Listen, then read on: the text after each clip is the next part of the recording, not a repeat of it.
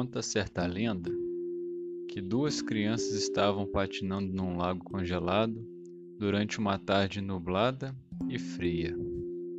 As crianças brincavam despreocupadas. De repente, o gelo quebrou e uma delas caiu, ficando presa na fenda que se formou. A outra, vendo seu amiguinho preso e se congelando, tirou um dos patins e começou a golpear o gelo com todas as suas forças, conseguindo, por fim, quebrá-lo e libertar seu amigo. Quando os bombeiros chegaram e viram o que havia acontecido, perguntaram ao menino que salvou o outro: Como você conseguiu fazer isso? É impossível que tenha conseguido quebrar o gelo, sendo tão pequeno e com mãos tão frágeis. Nesse instante, um ancião que passava pelo local comentou: Eu sei como ele conseguiu. Todos perguntaram: Pode nos dizer como? É simples, respondeu o velho. Não havia ninguém ao seu redor para lhe dizer que ele não seria capaz.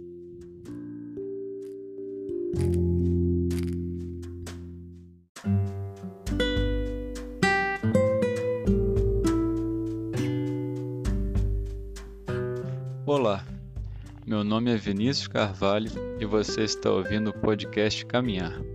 Seja muito bem-vindo. O ancião da história tem razão. O menino salva o outro, pois na sua mente não havia dúvidas. Ele salvaria o seu amigo. O impossível para os outros era possível para ele, e isso bastava. Atitudes física e mental em plena sintonia. Existe uma conhecida frase que capta a essência desta história. E por não saber que era impossível, foi lá e fez. De Jean Cocteau. Difícil não se identificar com essa história, não é mesmo? Quase todo mundo já deixou de fazer alguma coisa ou perseguir algum sonho porque escutou uma ou várias opiniões contrárias. Obviamente que devemos escutar os outros e ponderar sobre o que dizem, mas não podemos nos imobilizar sempre devido a opiniões alheias. Muito foi feito por aqueles que criaram seu próprio caminho. Gandhi, por exemplo, foi duramente criticado e chamado de insano por aqueles que não entendiam como protestos pacíficos poderiam gerar mudanças na sociedade em que ele vivia. Gandhi foi preso diversas vezes, Porém, nada disso perturbou, e ele persistiu em seu objetivo, e o resultado de sua luta pacífica todos conhecem hoje. Outro exemplo: a Mary Curie não era permitido estudar simplesmente por ser mulher, mas ela não aceitou essa situação. Foi necessária uma grande dose de paciência e perseverança para que ela conseguisse estudar.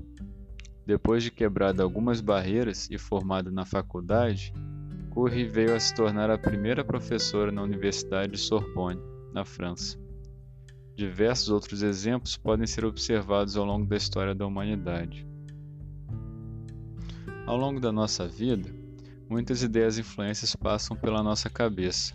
Adquirimos novos hábitos, abandonamos outros hábitos, vivemos novas experiências, acertamos, erramos, refletimos. Fazemos novos amigos e celebramos os existentes em cada encontro. Talvez seja a hora de dar a voz para aquele seu projeto criativo guardado na gaveta. Hora de refletir sobre a vida que se leva e os problemas que se tem. A vida é repleta de incerteza e aprendizado. Cada experiência pode lhe ensinar algo. Cada sentimento requer a sua atenção. Observe seus problemas, peça ajuda, tente uma solução, tente outra. E mais outra, até que o problema seja resolvido. Ou que você não seja mais o mesmo. Esta é a interpretação que tive da história e a reflexão que fiz a respeito. Você pode não concordar, pode pensar diferente, esta é apenas uma narrativa como outra qualquer. E o intuito aqui é um só provocar a reflexão e uma mudança para melhor. Como dizia Heráclito de Éfeso, filósofo pré-socrático, tudo flui e nada permanece.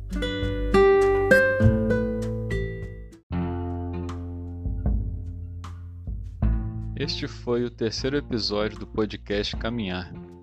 Gratidão a você que me ouviu. Espero que esta história seja útil para você.